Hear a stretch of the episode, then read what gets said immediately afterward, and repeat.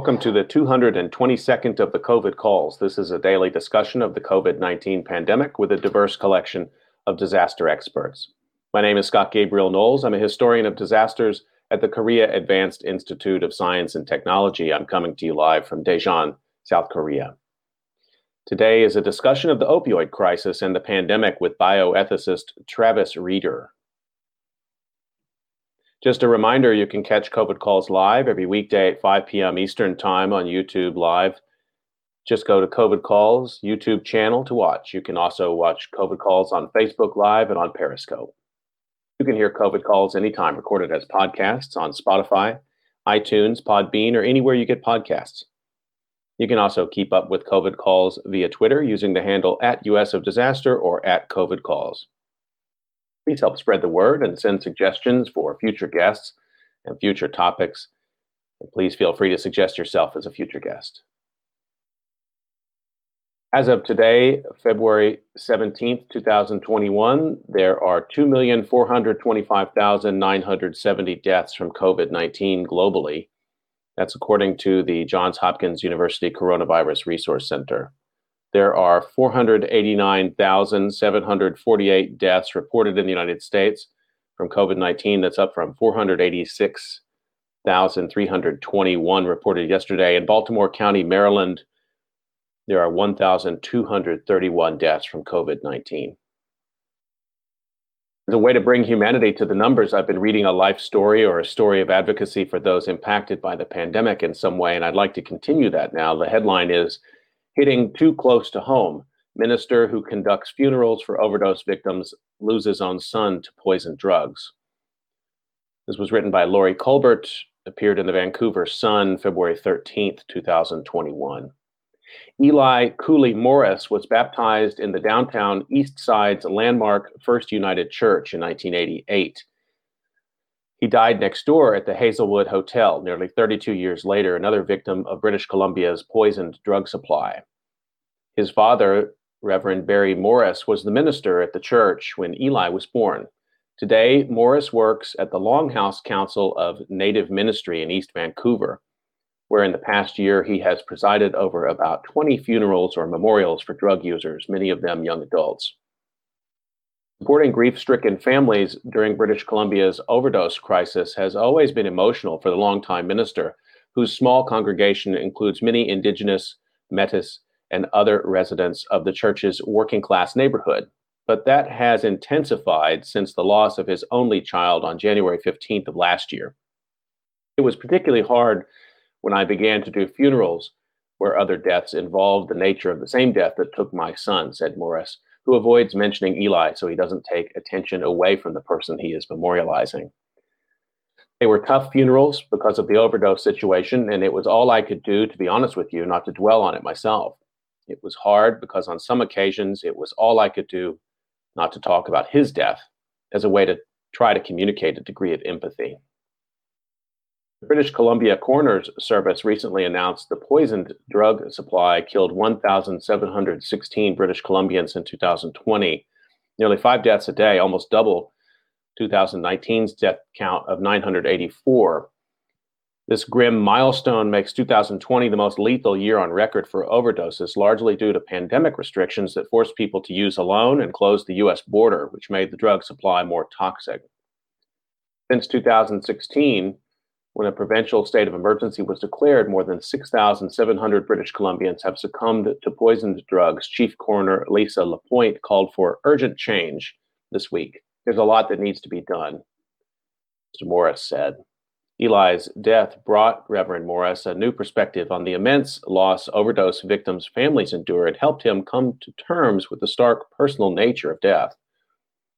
One of the difficulties he had, but he was kind of a popular kid at Hastings School, said Morris. "He was good athletically, and when he got to Vancouver Tech, with four times the number of students, he still made it on the basketball team, but no longer was he the star," Morris said. "I could kind of guess his thoughts and feelings, that he saw it as kind of a failure or a letdown or a loss of status." Eli made different friends, started smoking pot, and struggled in class.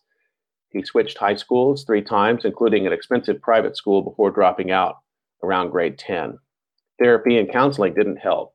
Either later did various drug treatment programs. Eli started selling and using harder drugs, and Morris felt ashamed. He loved his son, but struggled to find the right way to help him. Sadly, Morris recalled having his best interactions with Eli during his sporadic stints in jail, when he would write to his son and visit him regularly. At least I knew where I could find him, and then I would help him out a little bit by getting books ordered. He would work on his song lyrics because he really developed a very early and continuing interest in rap music, Morris said.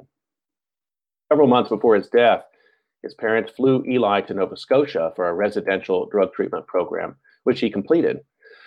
My hope was built up once again for the millionth time, and I corresponded with him at least weekly, and he responded about half that time. Upon his return to British Columbia, his father said Eli was arrested on some outstanding warrants. He went to jail, where he also remained sober.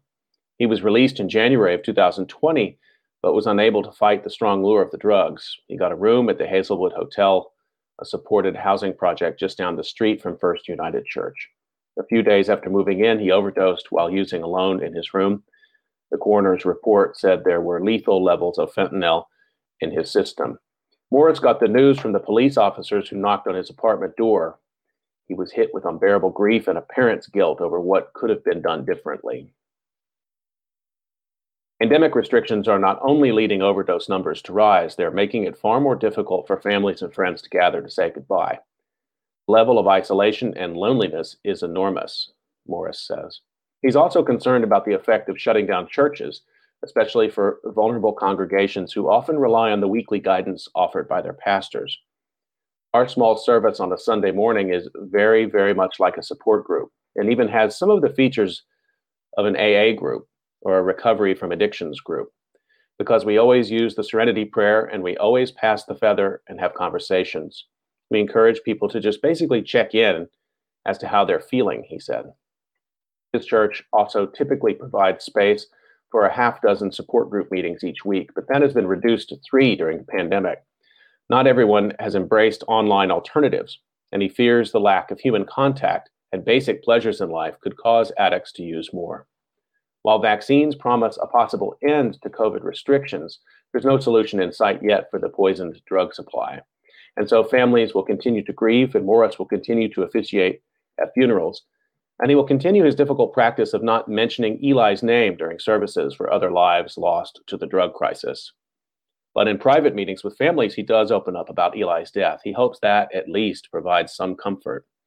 Informally, I would bring it up if the people came here and said, look, we've lost our loved one, lost my son, lost my daughter, lost my partner, and I just don't know how to handle it. And I would say, I know, I understand that too.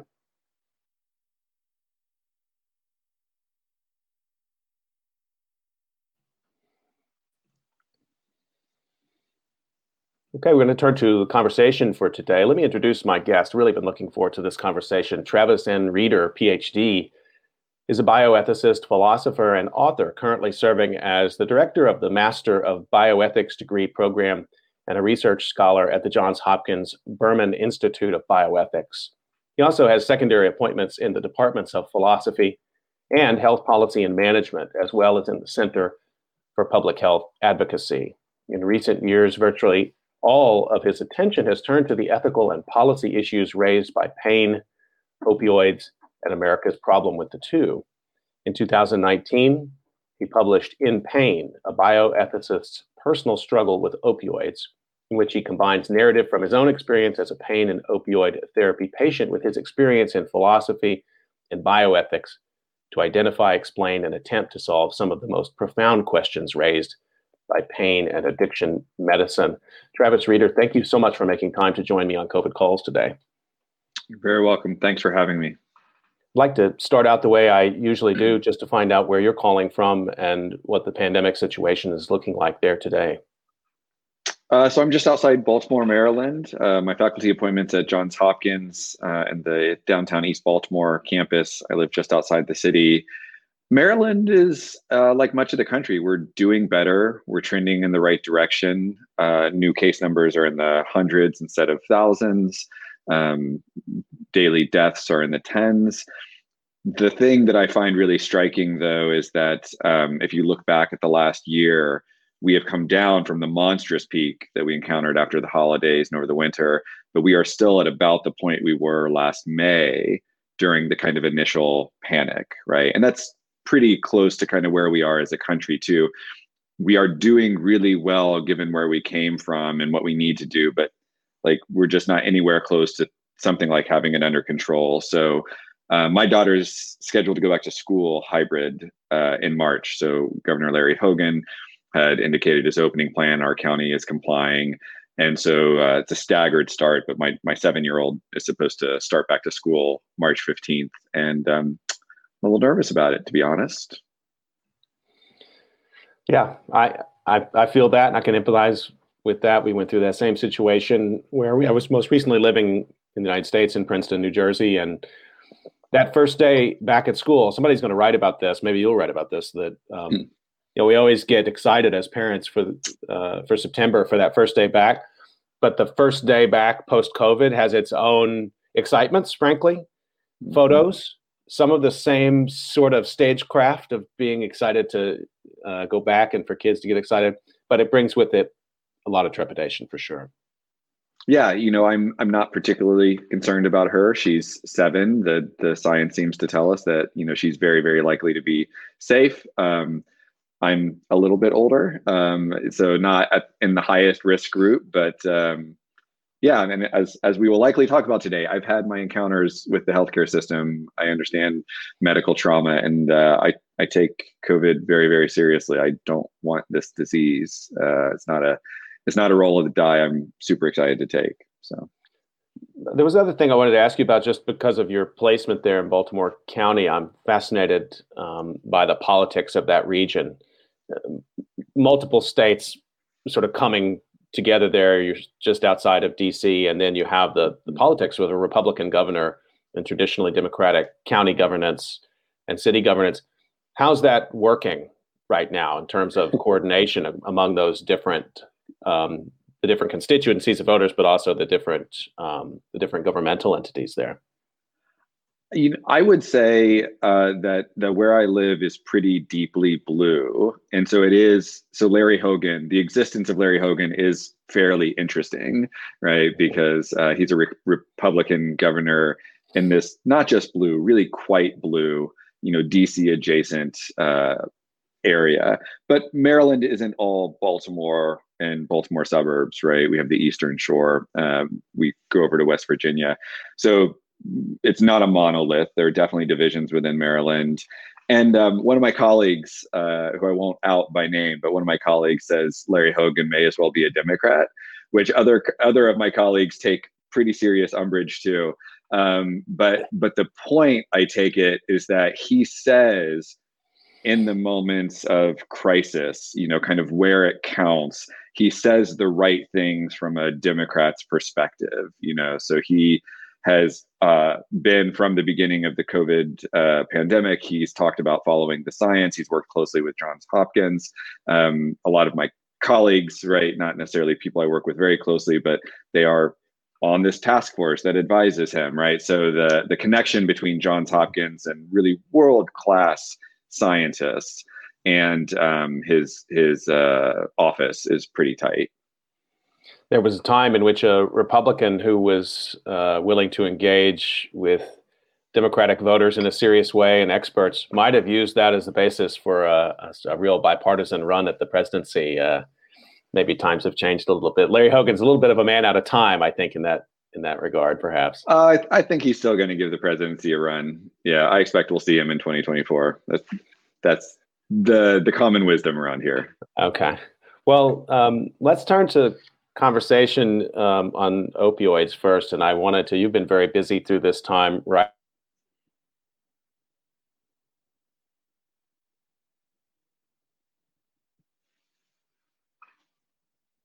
Addiction, and and your answer was pretty straightforward. It's catastrophic. You said every one of the risk factors for taking drugs and every one of the components of recovery have been impacted. I'd like to dive into this with you first on the risk factor side. How has COVID made the risk factors for opioid addiction worse? There are lots of different ways to think about it, right? But primarily, one of the things that I like to say to people is people take drugs for reasons, right? We, we kind of talk about drugs as if they are um, mystical substances that get their hooks into you, and, you know, no rational person would take them, but then once you do, you turn into a zombie or a robot. Like, all of that is nonsense, right? Uh, we almost all take drugs. I don't know what's in your cup, but it may well be a drug if you're like me and it's morning for you, right? Um, you know, caffeine's a drug. Uh, we go to the doctor and we get painkillers, and we get blood thinners, and we get heart medication. So the first thing just to note is that people take drugs for reasons. Now, when we talk about the sorts of drugs, recreational drugs, or sometimes called drugs of abuse, right, which abuse is in great language, but the sorts of drugs that cause addiction, that are causing us trouble right now, one of the things they do is they tend to spark euphoria. So not all of them. You have um, kind of transcendental drugs uh, like psilocybin, right, psychedelics, and um, they're not necessarily euphoric drugs, but opioids, um, cocaine, methamphetamine, right, these are euphoric drugs. And so they do something for you. Now, of course, opioids are also um, analgesics. They're they're pain medications. And so here's just a bunch of totally reasonable, very good reasons to take opioids. Uh, being in physical pain, excellent reason. People take oxycodone, I V morphine, right? You show up in the hospital after a car accident, you're probably getting pumped full of morphine or fentanyl or hydromorphone. Um, so physical pain. But it turns out they're not just good for physical pain. They're really good for emotional pain. They're good for treating trauma, right? Um, they are euphoric. Uh, different people describe it in different ways. Uh, I, having been on lots of opioids uh, for, for some extended time, um, I, I'm pretty sympathetic to the wraps you with a warm blanket sort of description. You know, my memory of opioids is sinking into my couch, finally comfortable, escaping a world of pain and feeling warm and safe and tight, right? Um, so now think about also they, the, the euphoria is not just warm blanket, it's this escape from bad things, right? It's uh, it can be joy, pleasure, it's fun, it's something to do. So it's also like an escape from boredom, right? right. Um, it alleviates stress, anxiety. You get the idea. Lots of reasons to take drugs. Now think about the pandemic. We have a time when we were already in a raging addiction and overdose crisis. Um, you know, seventy thousand people died in twenty nineteen, seventy-one thousand from drug overdose. It's absolutely catastrophic. So the drug supply is there. The kind of um, sensibility to reach out to drugs, to self-medicate, to find something, you know, worth doing, uh, to to bring joy, like that was already there in a lot of communities. And now people lose their jobs. Um, they're facing poverty. They're facing potential homelessness. They're facing hopelessness. There's a, an additional stressor. There's constant anxiety, right? I don't know about you. I haven't felt great this last year, and I'm incredibly privileged, right? I have a home, a secure job, my partner does, and I have felt the stress and the anxiety and the sorts of things that might lead you to, say, self-medicate. So now just run that on steroids for people who don't have any of the privileges or securities, right? So the, the first point is that all of the reasons that we all have to take drugs are just completely ramped up during COVID nineteen, and that by itself makes it a powder keg, right? But we add in this feature that our primary tool against the disease is social distancing. Our primary tool against mm-hmm. the disease is isolation. And there's this saying among lots of recovery g- groups, right? The opposite of addiction isn't sobriety. The opposite of addiction is connection. And some people like that and some people hate that. But what most people seem to indicate, to endorse that it gets right, is um, a really good way to help stay in recovery is to not be alone, like with all of your stress and trauma and anxiety and whatever it is that you are using uh, drugs to either medicate or to escape. So yeah, it's um, it's a time when recovery groups stop meeting, right? Or they turn to electronic form like this, and it didn't work for some people, so they dropped off. And there's no one there in the parking lot to grab them and say, hey, are you okay? Because there's no parking lot after a Zoom meeting, mm-hmm. right? And so there's just all of these societal cracks to fall through. It became harder to get medication. Not everybody has access to telehealth. Not every office rolled out the telehealth very well, right? Everything that could make it hard to avoid drugs, to enter recovery, to stay in recovery, especially if it's new and fragile. Everything got worse all at the same time. So here you had um, a recipe for disaster for people who um, maybe were um, already, uh, who weren't addicts yet, um, that loneliness, as you said, the many different reasons that people might use drugs, but then also people who are already in recovery has been made difficult as well because of the very remedy that was provided to us by the health community. One, I think we, I would endorse social distance, of course, and that's exactly the wrong thing as you're describing it, or many would say the wrong thing in, in terms of recovery. One little piece of that I want to just follow up was also maybe the complication that for, for people um, who are in recovery, who are receiving some sort of drug therapy as part of their recovery. I wonder if you could speak to that a little bit as well. I mean, just the logistics of how people have or have not had access to drugs through this time has been a little bit mystifying, I think, to me. It's it's been very hard. It was very hard at the beginning. It stayed pretty hard.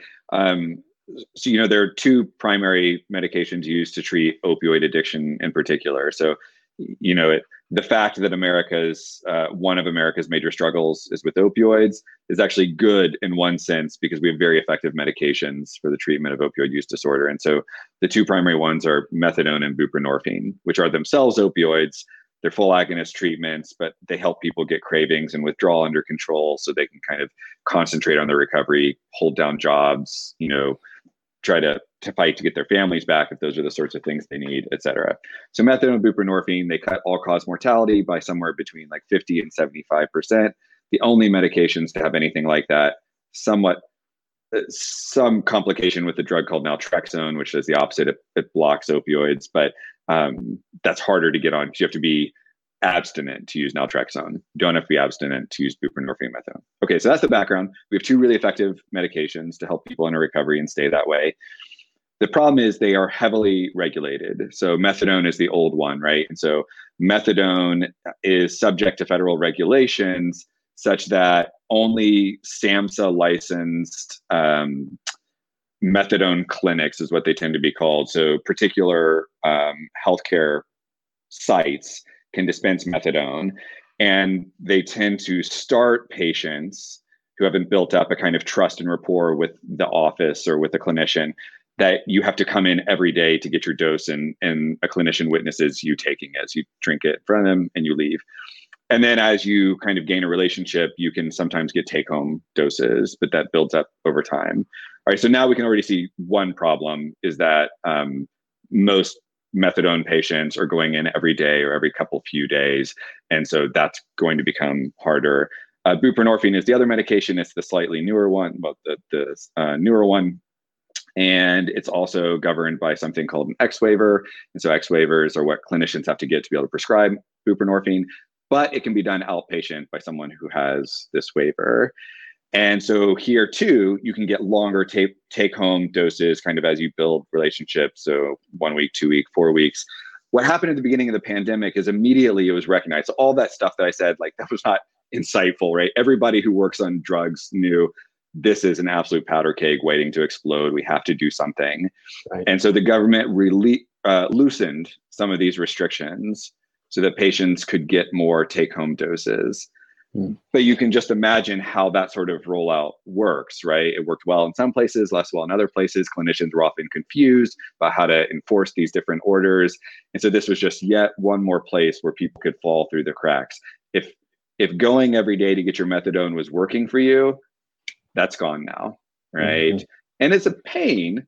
So now people in drug policy community are kind of hoping like, we got rid of those rules, like let's stay rid of them because people can be responsible and have more take-home doses. But it was the disruption, right? Disruption mm-hmm. in recovery is problematic, right? It's just one more thing that can screw up sort of fragile recovery. And because um, people who are in recovery, maybe those who are just entering recovery, setting up those patterns, those relationships are are really crucial, right? They're really fragile, particularly at that point. Yeah, absolutely. And so, um, you know, the medications themselves are very, very good. So there's there's significant and growing evidence that just having access to methadone and buprenorphine increases odds of survival and long-term recovery pretty significantly. And so even if everything else goes away, like just having those meds is really good. But that's the one thing that's threatened when your access to the medication is unstable, right? And so hard enough if, you know, part of what you're really hanging on to is your relationship with your therapist or a social worker who's helping you found, find housing and work, et cetera. Like those things obviously got harder and moved to electronic and not everyone had smartphones, et cetera. But just getting the pill or just getting the drink, right? Like the, the methadone cup, like those things changed too. And those are really important tools for fighting the overdose epidemic.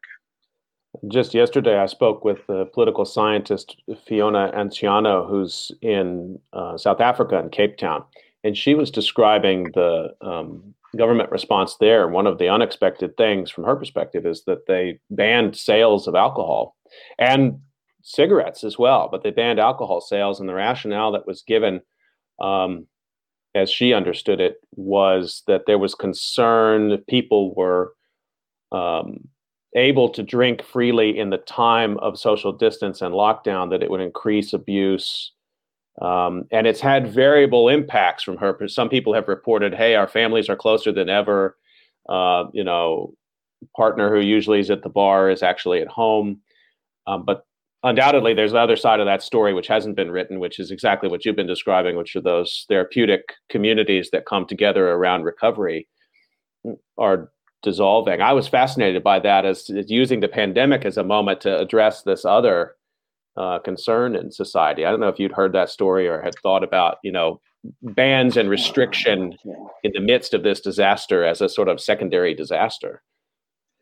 Absolutely, secondary disaster. I mean, I would be incredibly concerned with that policy. So at the beginning of the pandemic here, lots of people were talking about what constitutes an essential business during shutdowns, right? And I was one of the people shouting really loudly at anyone who would listen, alcohol uh, stores are an essential business.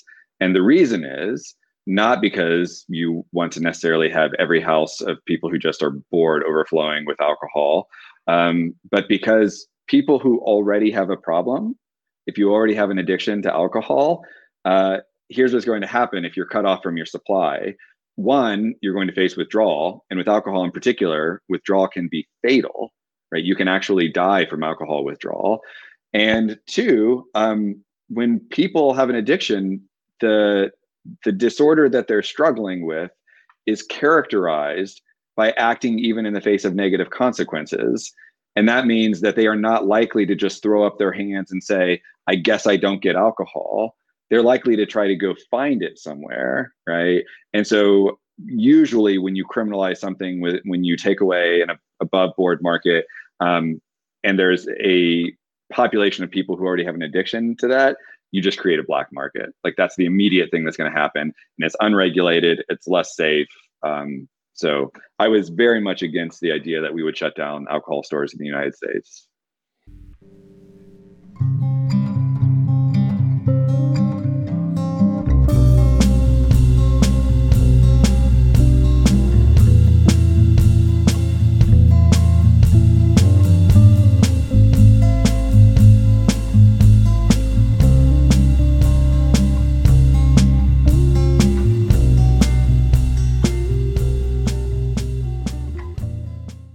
Just want to remind everyone that you're listening to COVID Calls, and I'm talking to Travis Reeder today about opioid addiction in the middle of the pandemic. You can get your questions in, just put them into YouTube live chat, or you can put them up on Twitter. Just be sure to tag me at U S of Disaster.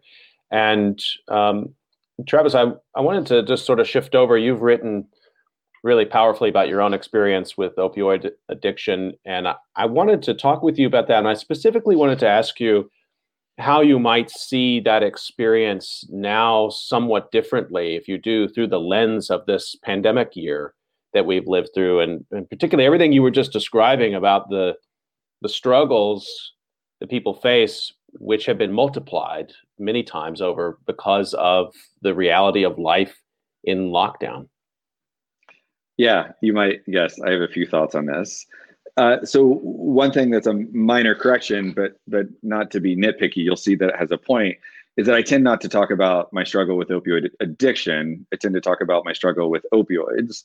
Mm-hmm. And the reason is there's a distinction between physical dependence and addiction. Sometimes the line gets really blurry, um, but the the reason is not very specifically not to say I was never addicted. Um, if I was, I would own it and use my platform to destigmatize, right? The point is that what I dealt with was even less difficult than dealing with what you can think of as full-blown addiction. So here's that distinction, right, for anyone who's not familiar. So physical dependence is what happens to your body whenever you're exposed to a, a dependence-forming drug. So a drug that um, has as one of its features that once the body becomes accustomed to it being exogenously introduced, right, from the outside, um, your body then kind of expects it, such that if it's abruptly discontinued, you will experience negative effects typically described, it's typically called withdrawal or withdrawal syndrome. So opioids are um, very significantly dependence forming.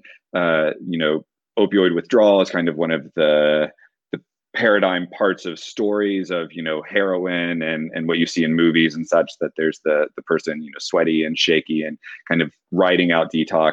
And that's often presented as a picture of addiction, but that by itself will happen to everybody. If you um, have heroin or oxycodone or hydromorphone, like any of the drugs, heroin's not special, and you take it around the clock at high doses, your body will become physically dependent on it. And if you stop, you'll go into withdrawal no matter what. Nobody's special here, right? The thing is, very few of the people who are exposed to opioids actually develop an addiction. So one hundred percent develop dependence if it's high enough dose around the clock.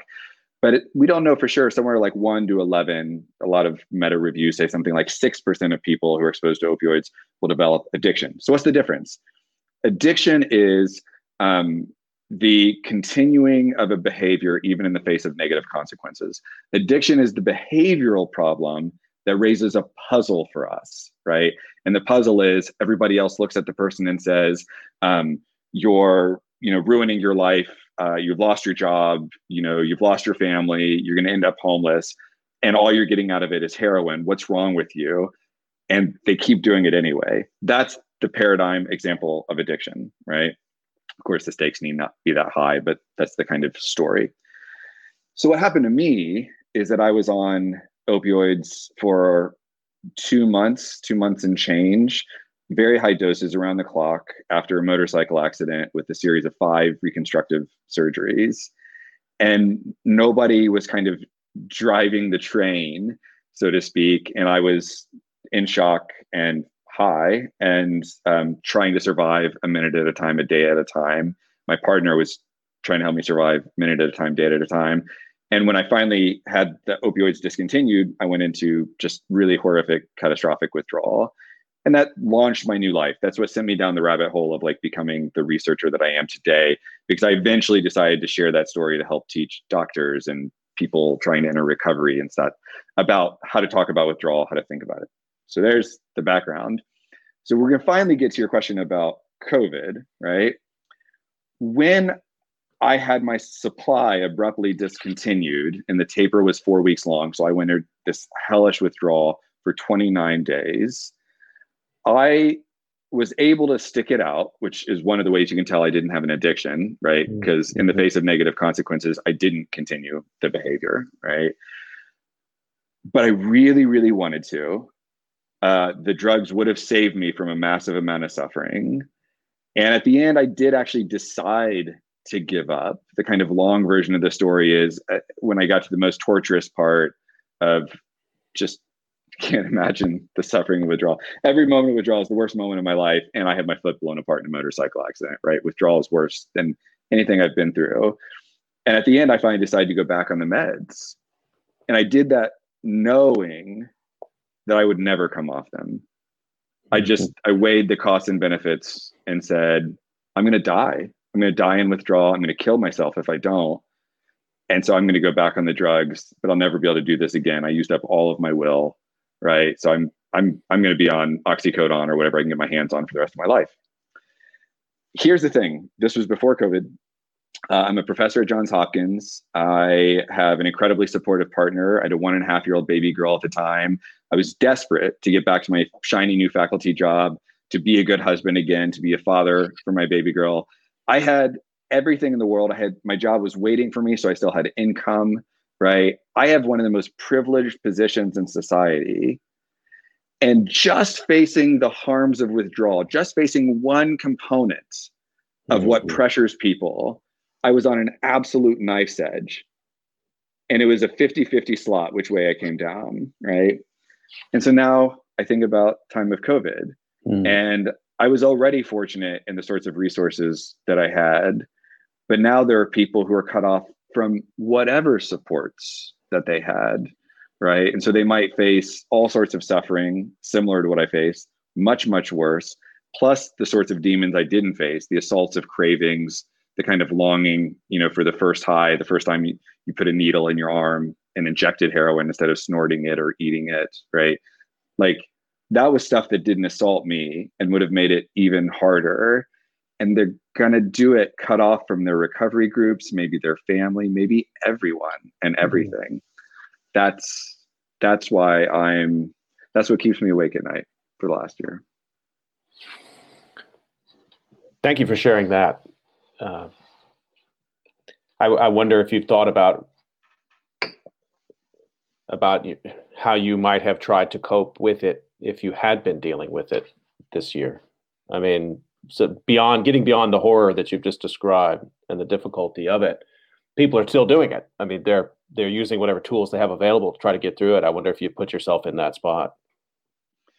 Yeah, so I gave um, I gave a talk at a big medical conference this fall, and I was very nervous about something I said um, because I didn't want to be taken as kind of prescriptive advice, right? I'm not an M D, that wasn't my role. I was I was giving ethics and policy advice about addiction and pain medicine. Um, and so I tried to give a caveat, but then I said, here's something that I really believe that's a little bit unpopular to say. The virus isn't the only threat out there. And so when we do things like go into lockdown or shame people for not social distancing and kind of get on our high horses about, like, you know, people not working as hard as, you know, some of us do, about avoiding others, um, I think about the differential costs of being in isolation. And it turns out it's incredibly easy for me, even though I am absolutely going stir crazy, It's it's easy for me to never leave my house because I do my job this way, right? And nothing about my health, my mental health, my ability to survive in the future depends on me interacting with people outside. But if I did have that dependence, if I did need a support group, if I did need a physical relationship, like a, a, a being present with a therapist or a group, Um, I'm not at all sure that the rational thing to do and the moral thing to do is to insist on staying home uh, because social distancing is like a moral requirement. Uh, no, no, I think there are all sorts of risks, and the risk of relapse and the risk of dying from a tainted drug supply if you do relapse is pretty darn significant too. And you have to weigh that against the risk of the pandemic and the risk of the virus. And so the long, the short version of that long answer I just gave is, I think I'd leave my house if if that was really important to me, right? Mm-hmm. Some, some people recover alone by themselves. But if I needed those connections, I think I would look for a community that was like me and also said, let's sit around outside in parking lots, do our best, but also like continue the connections that have been keeping us going for however many years.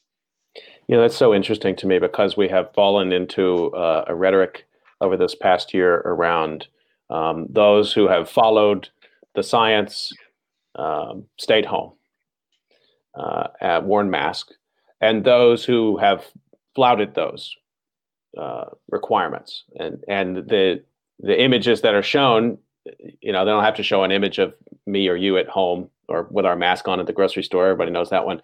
But the alternative is that they usually show, you know, the spring break partiers in Florida or people at a Trump rally, all breathing and yelling on each other, and because it's such an extreme example of uh, leaving leaving the house in the middle of the pandemic, which you've just described as one of the many, many more nuanced understandings that we need to be bringing to why people might uh, have not followed the science, so to speak. And I use that term intentionally. You used it earlier when you talked about uh, Governor Hogan. I, I wanted to sort of bring you out a little bit on that in terms of um, what you think about that as a as a rubric for making sense of people's behavior in the midst of this pandemic. Is it okay to just follow the science? What are the complications there when we do that? Yeah, so this is one of my kind of primary interests in we can call COVID ethics, and it obviously intersects with the, the interest in drugs and, and pain medicine in the ways that you just described. But, you know, COVID has been all hands on deck. Like the, the work of bioethicists have suddenly been like all the news all the time, right? Vaccine allocation and the ethics of social distancing, like this is our job. So it's been all hands on deck. And so we've all been thinking about this. And so some of my colleagues, uh, Justin Bernstein, Brian Hutler, Ann Barnhill, Ruth Baden, a group of us started very early on when everything felt very urgent and started trying to think about the ethics of social distancing. And then as we made it through April and May and started looking at the summer and people started talking about reopening society, we started thinking about the ethics of reopening. And, and we ended up writing what we called a framework for reopening society. And what's funny is that, you know, months later, um, the reopening language still actually seems pretty appropriate. Because what the pandemic has shown us is that a really long burn crisis like this is, is a series of openings and closings, of kind of selections of how we respond to distance ourselves from others. One of our main points, and I ended up uh, lead authoring a piece on this for the popular media, was we've done ourselves a really massive disservice by polarizing in the way you described. You know, so one of the things that happened is the political left kind of um, aligned with, you know, public health and medicine and science and, and said something like, those people will determine the correct thing to do. So epidemiologists became rock stars all of a sudden, right? Um, and so all epidemiologists were fielding phone calls from N P R and whatnot, um, and infectious disease experts and public health scientists. And and so then you do, you have people like not just Larry Hogan, but, you know, Governor Cuomo. And um, now we have Joe Biden probably saying very similar things. This idea that science will dictate what we should do. You know, we're, we're going to follow the science. We're not going to be political about it. Where political here is is meant in a kind of derogatory way. It's kind of lowbrow political, like just partisan fighting.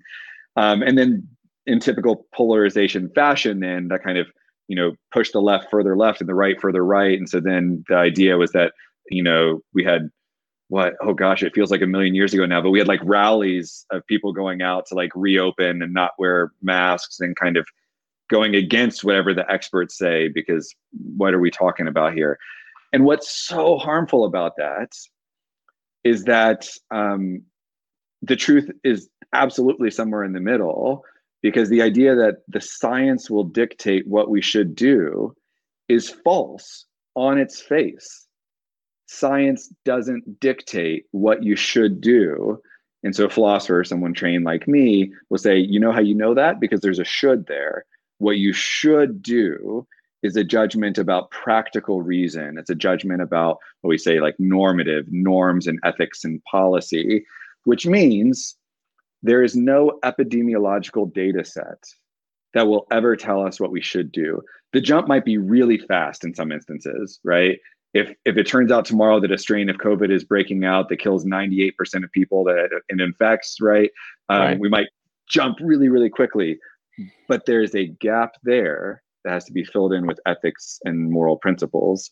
So now you get this, this high level point about science doesn't determine what we ought to do. Science is one thing that has to be taken into consideration while we do policy. So you, then you might say, well, it actually is political. It's political in the elevated sense, not the low sense, right?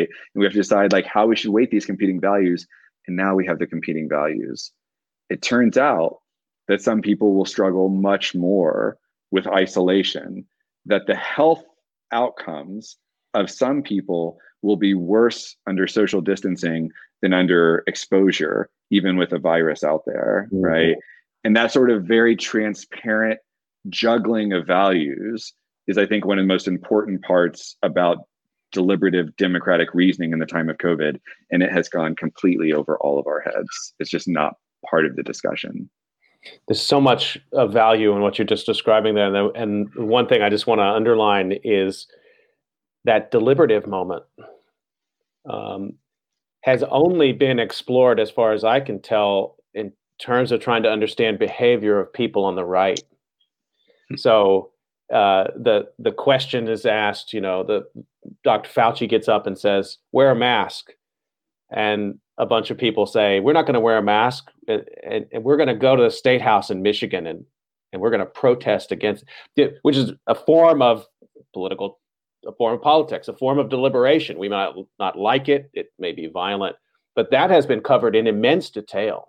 I think what has been covered in much less detail, as you as you point out, is um, how that deliberation works. I don't want to make it about left or right, but maybe characterized as something about the left, or just characterized among public health officials or people who say, okay, I'm I'm with that. And I think those deliberations have happened around the kitchen table, or maybe people talking to themselves in the car on the way to the supermarket. What am I going to do? I'm going to follow the rules. I'm going to wear the mask, but am I going to wear gloves? Am I going to spray things off? And people have to go back and remember the kinds of decisions we were making on a minute by minute basis back in March and April about how much we were going to follow the science. And I guess everybody either found their way through that through conversation, um, or didn't, and didn't tell anybody. I don't know. But I, I wonder if that struck you too, because that that sort of deliberation has been, to my mind, really unexplored. Yes, I think you're absolutely right. And so it was incredibly hard, especially in America, in the Trump moment, because polarization is like the the moment, right? Everything's about polarization. You listen to any political commentary, it's about, well, the issue is is p- political, so it's decided. However many Republican senators you have, that's the way the vote's going, right? And everybody who thinks about this for more than a few seconds really must, were they honest and transparent? We're not always transparent to ourselves, but honest and transparent would surely notice that they are actually doing the deliberation. Now, Scott, you froze for me, which maybe means I froze. Did you lose some of that? No, it, you're great. Okay. I just froze for a second. It's an odd feature of the internet I'm dealing with here. Okay. Yeah. So, um, So I think what you said is really insightful. Um, I've talked with some of my graduate students recently about how to think about some things that, say, Tony Fauci said throughout the pandemic, and then um, Jerome Adams uh, said throughout the pandemic. And so, you know, early on, both Fauci and uh, Adams said, don't wear masks, save them for, um, you know, first line workers. They're not effective anyway. But there was a difference. You know, there's a now deleted tweet that, of course, got screen captured because everything on the internet is forever, where where Jerome Adams was kind of yelling, kind of all caps, exclamation points, like, don't do this, it's obvious. And it didn't age well because it wasn't actually obvious, right? We didn't, we, like always, we were having to make decisions under uncertainty. And so what Fauci did that I thought was so important is he said the wrong thing early. Uh, he said, look, don't wear a mask. It's not effective and we need to save it. But what may have been true is we need you to not stock up on masks because we need to save them for first line workers. We don't actually know if they're effective, yeah, because this is a moment of radical uncertainty. There has been data. We've had evidence from decades about masks, so we weren't completely in the dark. But as time went on and he revised his stance, he's been transparent about it. And he's admitted that he got it wrong in the first judgment, right? I think that's really important because that's the deliberation that we need to do in a pluralistic democratic society where we're trading off values and trying to decide how to live, right? So there are cases like that where, um, you know, it's no wonder that the guy is is a well-trusted expert. He he's doing the reason in public. And that's really important. The tension there is really, really tight because oh, at the same I time, I don't know if it's me oh, or you. Sorry, can you hear me okay? The the tension there is, Travis, now can you hear back. me okay? Okay, sorry about that. Um, just a small yes, technical glitch here. Okay, I think we're back. Um, but and I agree with you on Fauci um, in his ability to somehow communicate that science isn't always so clear, and also maintain his sort of authority in the in the moment, it, it, even under direct attack from the guy sit at the podium, the President of the United States. And that's pretty remarkable, and I'm sure we'll study that for a long time, how he pulled that off. And I think it's a lot about sort of personal charisma there that's involved too, which is also not science per se, but is a form of communication and trust building, empathy. Um, but that tension about... Um, Wow. And I think a lot of people who study science, who do science studies, or do the kind of thing I, I do in S T S, um, like, I feel really anxious right now about sort of gathering around science and saying, follow the science, we're with the scientists, because our job is to do exactly what you've described, which is to show, not to tear down science, but to show how science is deliberative. Science is not a monolith. Science is made up of, of people, and also made up of people who don't get to participate, and asking those hard questions.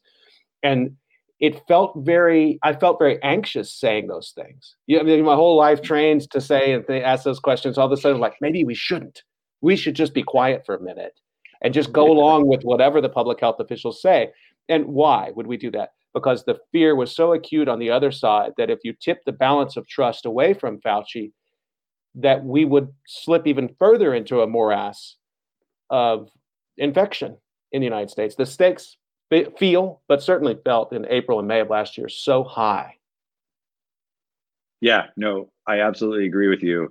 Um, you know, an interesting anecdote, I, I, it's not like I've, I've spoken to him, so I don't know for sure that this is any part of the explanation, but uh, Tony Fauci is married to Chris Grady, and Christine Grady is a bioethicist. She's in my world, right?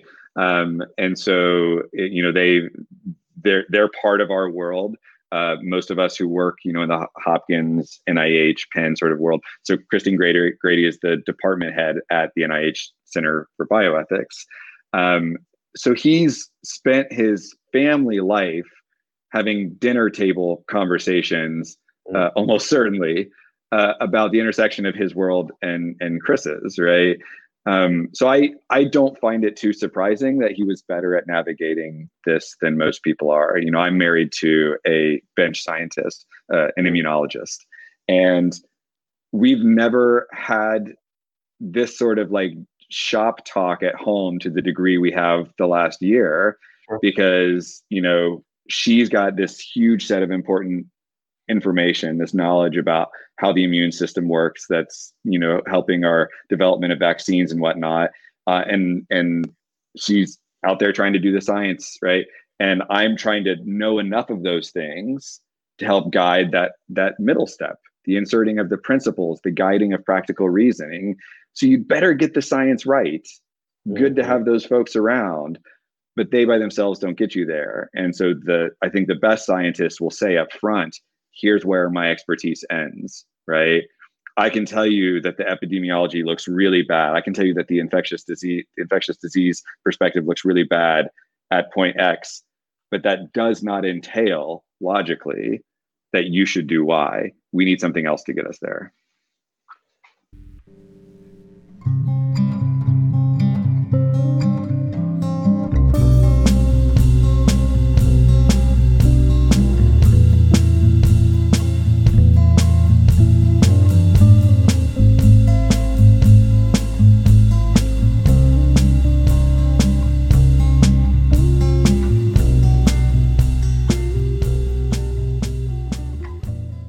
What you've just described, Travis, is the makings of a podcast I would listen to.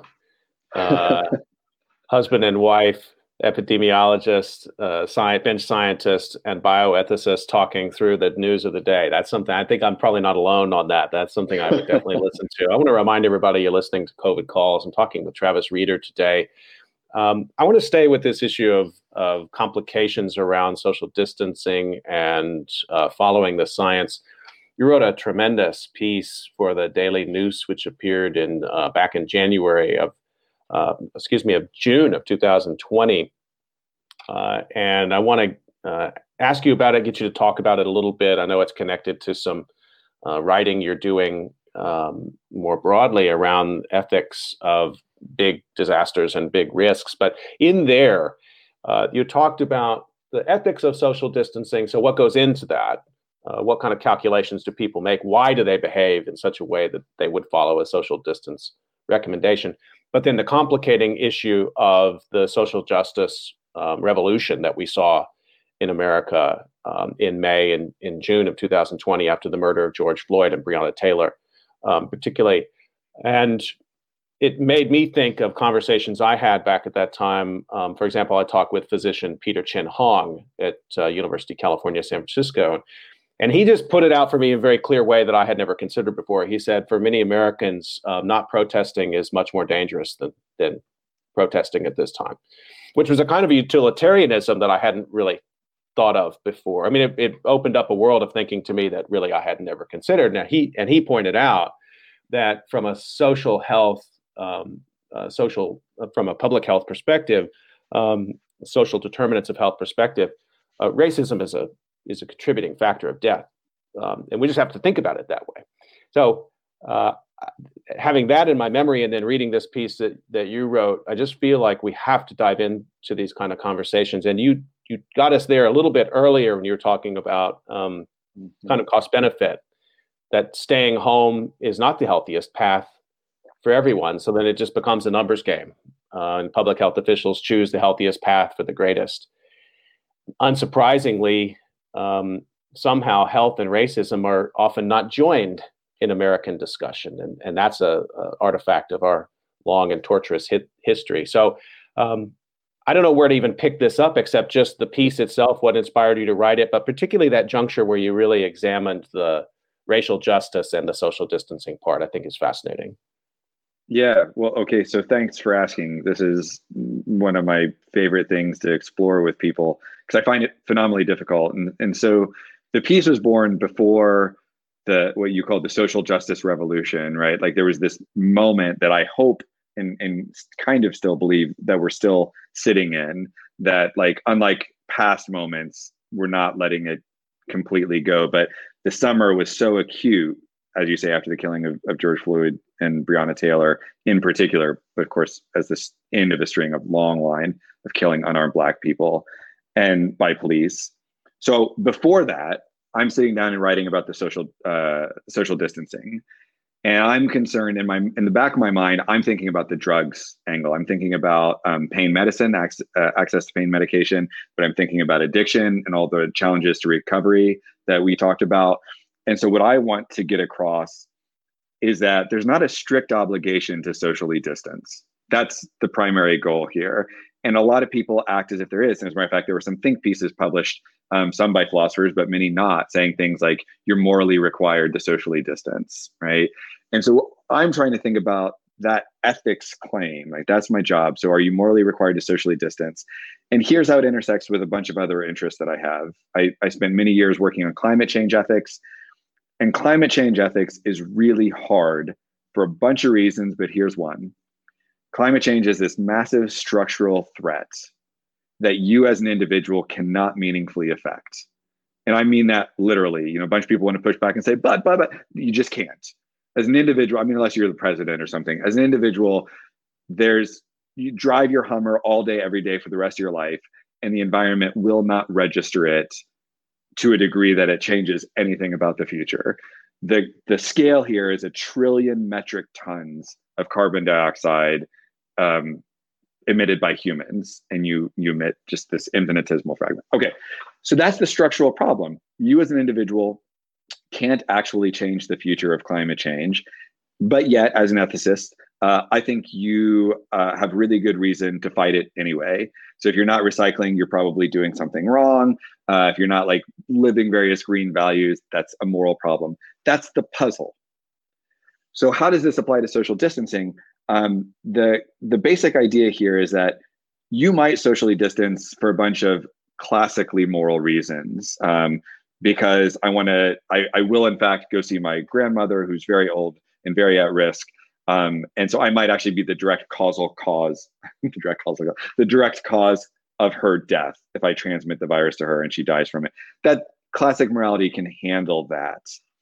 But a bunch of us don't actually have good classically moral reasons or self-interested reasons, right? You know, a bunch of twenty-year-olds that we got all those pictures of them having spring break or whatever. a bunch of them are not making a mistake in practical reasoning for themselves if they're doing the risk calculus this particular way, right? They could, in fact, have a totally reasonable algorithm that says that this is the right thing for them to do to not waste a year of their twenties, right? So now I want to say there's a there's another reason, and this one looks a bit like the climate change one. When the White House task force put out its guidance, it uses this language that is exactly what I want to glom onto, which is do your part to limit the spread. And that's what we have to ask people to do with reference to climate change. We can't ask them to stop climate change. We can only ask them to do their part, right? And that's what we're asking when we're asking people to socially distance. We're saying infectious disease is this massive network of nodes, and we need to limit the nodes out there to slow the spread. And what we really want, the good to be accomplished, is something like a reduced R naught, right? We need a reduced uh, reproductive number of the virus so that it gets below one and it slowly starts to peter out instead of spiking. You can't control that by yourself. Your staying home cannot get us a significantly reduced R naught, but you can be part of the solution that does. So I think your moral reason is pretty similar to the climate change one. Oh my gosh, now we're getting there, finally. I was concerned to say that because what I wanted to say is that that's not a classic obligation. I don't think that you're doing something wrong in the same way that you ought not to go hit somebody, right? That's a harm that you can directly cause. Mm-hmm. I don't think infinitesimally contributing to a harm gets you the same moral culpability as actually going and causing the harm. And so I, I coined this term with a colleague in a journal article, contributory ethics. I think we need to think about, we we now live in a world of globalized, uh, massive structural problems involving billions of people, and infectious disease and climate change are not gonna be solved by one person. So we have to think about the ethics of contributing. But that means if it's not a strict obligation, I was thinking back prior to June, um, well, maybe you need to go see your recovery group. And that is a direct line to maintaining your recovery, keeping your promises to all sorts of other people. Like, there are good moral reasons, not to mention self-preservation reasons, to do that. And so it might defeat mm. the kind of reason to socially distance. That was the original argument. And I was just about to finish the essay and America exploded, right? right? right. And I realized that it would be completely irresponsible in this moment of racial reckoning to not make point of the fact of exactly what your colleague said, which, by the way, I, I cite, uh, I quote Roxane Gay in the oh, piece, sure. because the, the day before, the you know, the, the few days before I wrote, the finished revising the piece, she published in the New York Times, basically saying, you all, white people, can't wait to get the world back to the way it was. That's what we all, Black people, are afraid of, mm-hmm. right? And so there's more danger to not seizing this moment and trying to improve racial justice than there is to going out and risking exposure to the virus. And that's so obviously, to me, um, an implication of this sort of contributory framework. Like, nobody going out to those protests could ensure an increase in racial justice by themselves. Right. But that reason was clearly at least as strong as the reason to say slow the spread. And so the very end of this is, look, if you're taking all of your moral reasons seriously, you might hope that there are ways to try to do both at the same time. And so notice that a bunch of social justice protesters were still wearing masks, which I think is such an important image, because they weren't saying just because we're entitled to protest means that we can not try to promote this other social good. They were trying to do it all at the same time, which I think is a really amazing image of doing the hard work of moral living. Just, you know, following you patiently and clearly, walking us through the different chains of reasoning here, um, I realize again the complexity of, of that media and public health officials had trying to communicate with us back in that time, and and um, uh, racial justice leaders as well, because so much of the discourse had already been fracturing around this issue of how do I take an individual action to keep myself safe? So I remain self-interested, but I'm also doing that as part of a global collective action, which to my, which to me was also pretty astounding, especially after all the doom and gloom we've heard from recent COP meetings. We'll never be able to achieve social uh, collective action of a scale, actually, just exactly as you said, to contribute to uh, bringing down greenhouse gases. And then the whole world, people who could do it, stayed indoors for a couple of months.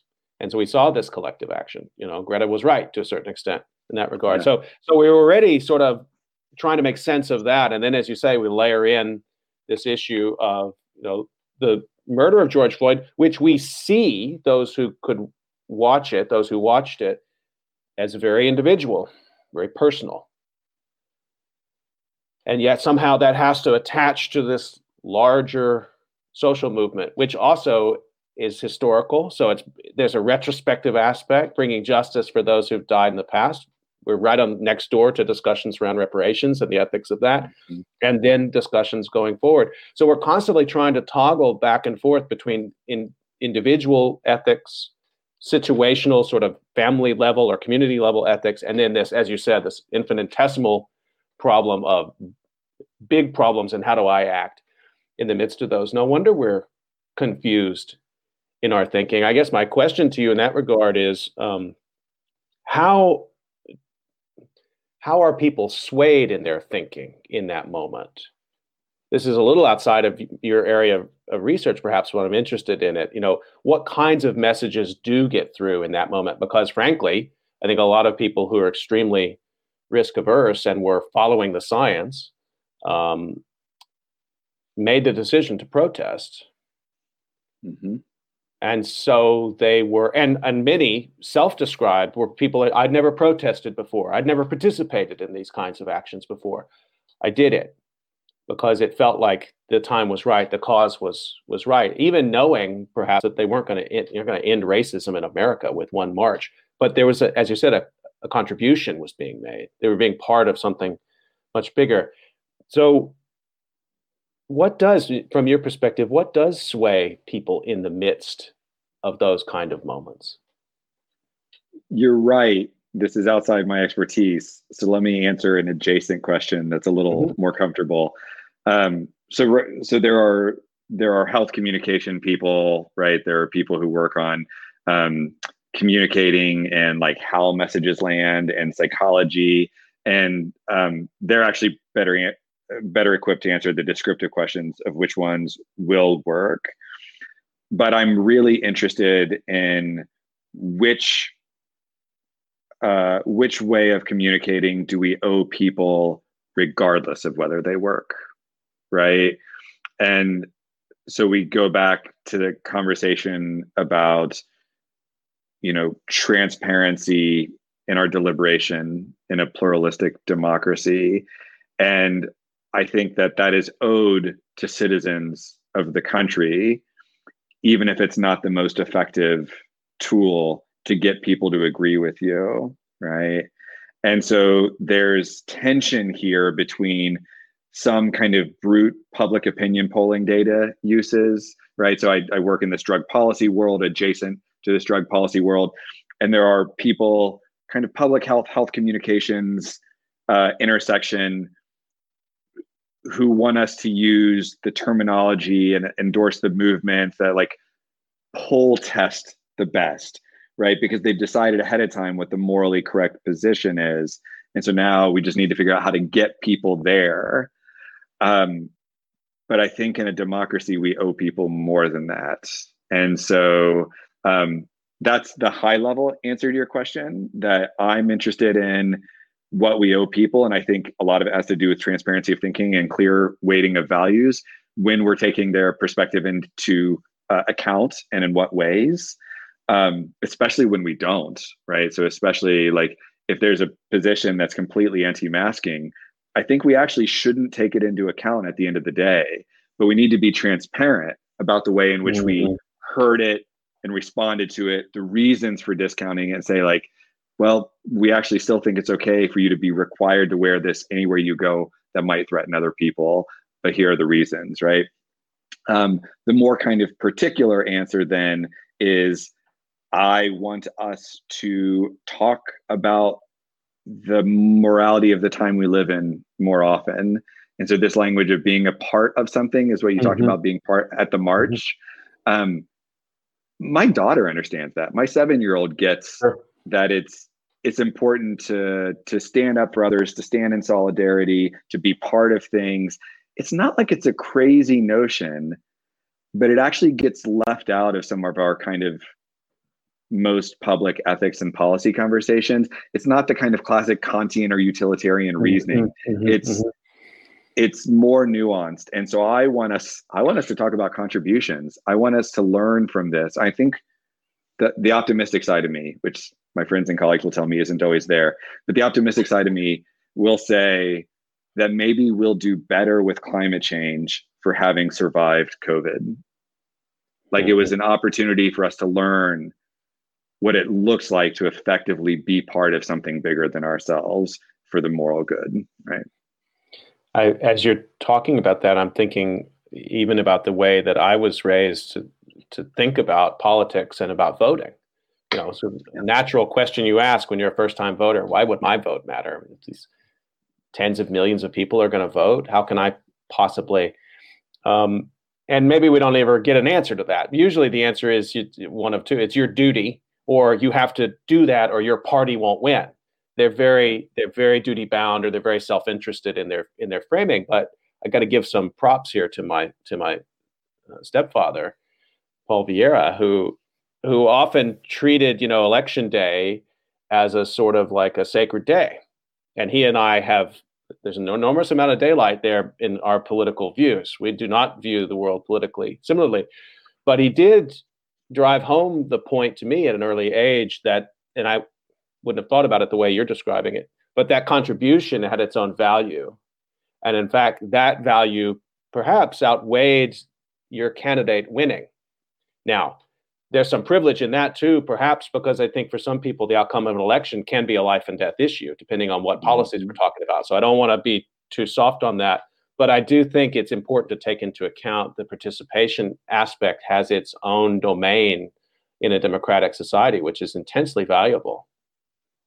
I think you are exactly right. And as my thinking on this topic of being an individual, a tiny, tiny individual in this massive world, um, as that has become my dominant frame in thinking about ethics, I have begun to take voting much more sacredly than I did before. Um, over the last ten years about, I kind of watched the ways in which I voted and the kind of excitement that I had. Um, and I, I remember the acute excitement of two thousand eight of voting for the first Black president of the United States, but I didn't yet have a sense of how sacred my being part of that was.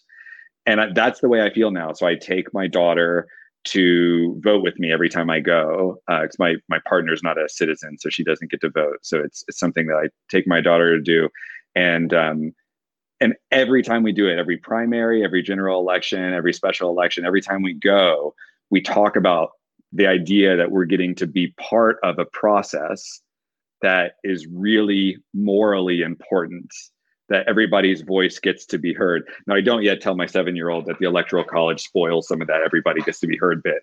But um, but yeah, it, it does feel very special to me for this reason. Just want to remind everyone that you're listening to COVID Calls, and we're just up on time here. In fact, I've kept Travis Reeder too long, but the conversation has been so exciting, and I've learned so much um, that I couldn't I couldn't stop. And if you can tolerate it, I have one more little question, Travis. Um, just it's kind of circling back to something we were talking about earlier um, uh, around uh, addiction and dependency, and but particularly around stigma. And as I was looking um, for, I read an obituary at the beginning of every COVID Calls, and so I spent some time Um, Uh, thinking about that and looking for obituaries for this discussion. And um, and I came actually across a pretty fascinating literature around um, the problem of writing obituaries for mm. people who die uh, of drug overdoses. And it really brought home to me the, and I don't cl- follow this nearly as closely as you do, but the sort of ongoing struggles around even the use of the term victim, the use of the term disease, describing opioids. I, I've described it as a disaster in my work, and people have called me up on that, said, how can that be a disaster? That doesn't fit. That's not a natural disaster. It doesn't fit. And I said, well, I think we haven't advanced our thinking yet to encompass um, these problems. And that and that really came home to me when I read this piece that talked about the problem of writing a drug overdose obituary, which I had never really thought of before. And I guess it just circles back even to catch some of what we were just talking about. Um, how are we going to advance these conversations in American society? It feels like the kind of work you're doing and bioethical reasoning has to be part of it, um, but we can barely make time to even just talk about big ticket public policy items, not to mention the kind of ethical reasoning that you've been walking us through today. So I guess it's kind of an open-ended question as we close, but how do we get this more of this kind of deliberation into the public square? That's my concern. What a what a great question and a great way to bring a bunch of threads together. Um, I spent, uh, so my book In Pain came out in twenty summer twenty nineteen. And so I had, uh, gosh, all the years, all the time, it all runs together. You know, I had the better part of a year where I was just traveling constantly, um, giving talks. And one of the things that I felt really privileged to do is, um, often when I would go and give a, a public lecture or give a, a medical conference lecture, there would also be a group of um, family members of people who've lost someone to overdose, or, um, you know, a recovery group, somebody who wanted to just chat, to talk. They weren't asking me to come give an academic lecture, but maybe they'd read the book and we'd talk about it or or whatnot. And I felt very privileged to have a lot of these conversations. Um, but one of the things that almost every time, and this also happened at all the libraries and the bookstores, right? Those are such different events from talking to neuroscientists, right? Like you you go to the bookstore and give a talk, and I can't tell you the percentage so high of the number of those that ended with somebody saying, I'm I'm compelled, or I'm heartbroken, or, you know, whatever, but what can I do, mm-hmm. right? So here's that same hopelessness in the context of drug addiction and the overdose crisis that a lot of people express in reference to climate change or structural racism, right? Mm-hmm. It's so big. I'm I'm impotent causally, right? I can't make a difference. And so bring it home here. My answer to them, I kind of developed a spiel, and it was talk about it and destigmatize. So like, what's the thing that's actually killing people? Well, people say drugs. Um, if they're kind of already inducted into a certain world of policy and, and harm reduction, they might say the criminalization of drugs, right? But at root here, it's the stigmatization of drugs. And here's the the kind of final final message I'll leave you with. eighty, probably by the time we get all of the counting done, eighty-six thousand people will have died in the year Uh, ending in July of um, twenty twenty. Mm. We have a long lag in counting deaths. eighty-six thousand, which is a jump from seventy-one thousand people dying in twenty nineteen, last year, that we have complete data for. It's catastrophic. And so people say, boy, there must be a real problem with the dangerous drug. And partially they're right. The drug supply on the street is, is tainted with illicit fentanyl and its chemical analogs. It's hard to dose, it's incredibly potent, but that's still not what's killing most of these people. Because here's the thing, if everyone who was using drugs that might be laced with fentanyl was doing it in a public place uh, with loved ones, everyone was carrying Narcan, they weren't afraid to call the ambulance. If all of those things were happening, very, very few of those people would have actually died. There's this crazy thing about drug overdose, which is that we as a society, we in our policies are basically choosing to let them happen. Mm-hmm. And that's that makes my head explode every time I think about it, right? Narcan is a magic drug, naloxone, right? Naloxone, you squirt it up someone's nose if they're in the process of overdosing from an opioid. Unfortunately, we don't have Narcan for, for stimulants, but from an opioid, you squirt it up their nose, knocks the opioids out of their brain receptors. If they're not already gone, a few seconds or a few minutes, come back in massive withdrawal, very unhappy with you, but alive, crucially alive. Of course, we can also breathe for people, et cetera. people don't have to die, especially from an opioid overdose, but from most drug overdoses. The reason they die is because they're using alone, they're hiding from police, they're afraid to call for help, people aren't carrying Narcan. We push them into the corners of society because we hate drugs, and by extension, people who use drugs, so much that we want to throw them in jail and we don't want to see them. Mm. And that's the thing that would actually fix our drug overdose crisis. If we just stopped, if we just acknowledged a, what I think is an obvious base truth, which is that drugs aren't bad or evil. They're tools that can be misused in ways that have really harmful effects. And that if if we stopped stigmatizing them and then could stop criminalizing them, because we criminalize them for very for very specific reasons, right? Um, then we could save all of our loved ones. We could save our children and our siblings and our parents. Um, so yeah, the the answer that I give to people is talk about it. Um, if you're ready to share stories, um, but the contribution that you can make to this massive structural problem is to be a cog, to be a node in the network that destigmatizes drugs, drug use, and the people who use drugs. I want to remind everyone you've been listening to COVID Calls, and you can catch COVID Calls live every weekday, five p.m.